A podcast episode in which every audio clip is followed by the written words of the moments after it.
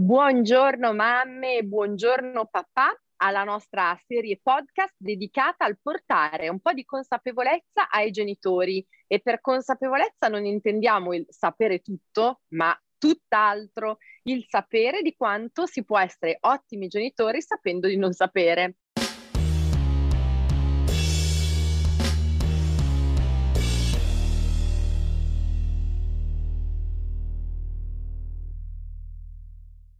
Oggi Antonino mi ha detto che deve farmi qualche domanda, ma prima, per chi non sapesse chi è, io sono Francesca Cavallini e lui è Antonino Ganci, psicologo e psicoterapeuta di Tice. Buongiorno Antonino e benvenuto.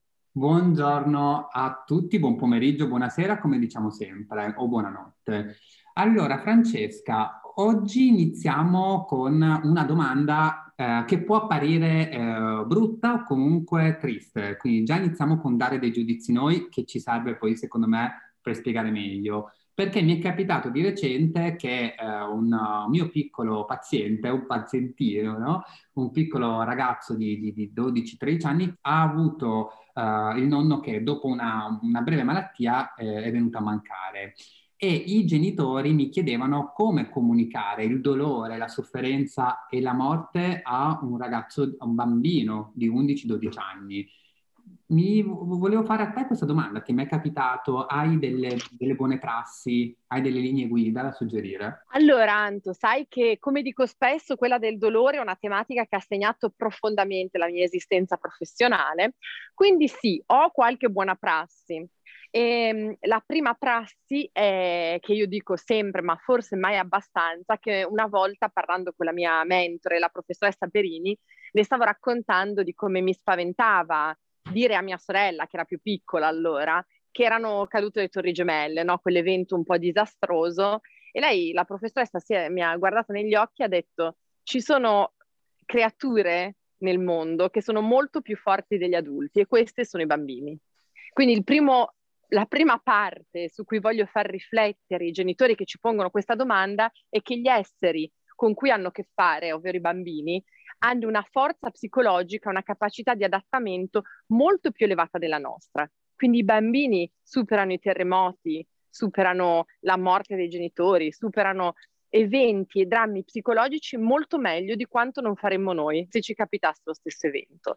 Ma questa cosa secondo te si rispecchia un po' anche con la situazione del Covid, del lockdown che abbiamo passato l'anno scorso e di tutti questi cambiamenti che un po' comunque stressano, no? Assolutamente, abbiamo visto bambini gestire la vita con le mascherine, con le restrizioni, con molta più flessibilità. Infatti Antonino anche dalla nostra registrazione di casi abbiamo avuto un aumento di richieste di aiuto psicologico nei giovani adulti rispetto al tasso di bambini che hanno avuto un peggioramento. E anche richiesta da parte dei genitori che si accorgevano di aver più bisogno rispetto invece ai bambini stessi. Quindi eh, sì, gli adulti hanno gestito la situazione con un po' più di difficoltà probabilmente, è vero? Quindi questo, Antonino, è il primo messaggio. Abbiamo a che fare con individui forti, quindi pensatelo sempre genitori quando comunicate qualcosa ai vostri bambini, sono più forti di voi dal punto di vista psicologico.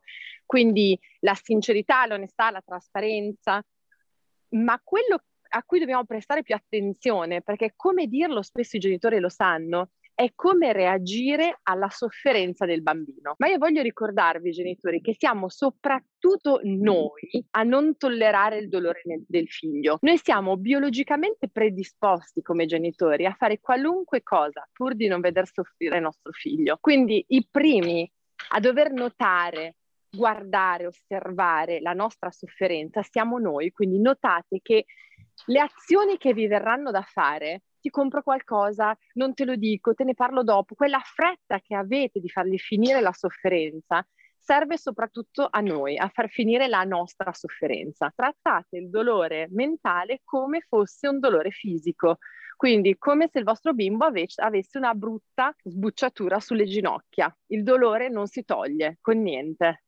passa. Quindi inizialmente è automatico fare un po' da buoni mammiferi, quali siamo, fare un po' i, i protettivi, no? proteggere e eh, quindi fare fatica a tollerare. Quindi passiamo, a, facciamo fatica a tollerare il dolore dell'altro e proviamo a proteggerlo prima ancora di riflettere che quel dolore può avere un significato. Dicevi questo, no? Sì, sì.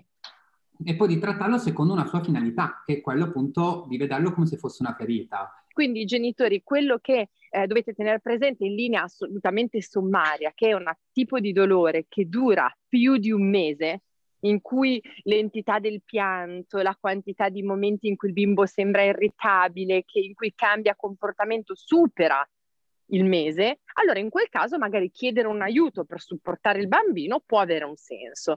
Tutto il dolore che c'è dopo le brutte notizie che dura un mese è diciamo, nei limiti della norma tollerabile. Ringraziamo tutti, sia io che Francesca, e vi diamo appuntamento alla prossima puntata di Genitori Consapevoli. Ciao ciao, ciao a tutti!